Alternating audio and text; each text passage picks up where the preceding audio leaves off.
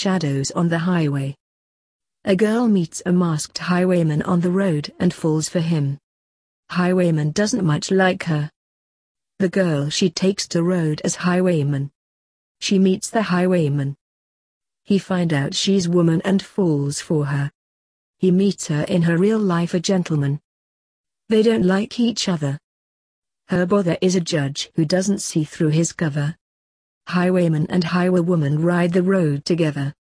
Lady and the gentleman highwayman become engaged unwillingly. Highwayman find lady friend in unguarded moment talks to man they admit they don't marry because they are engaged to other people.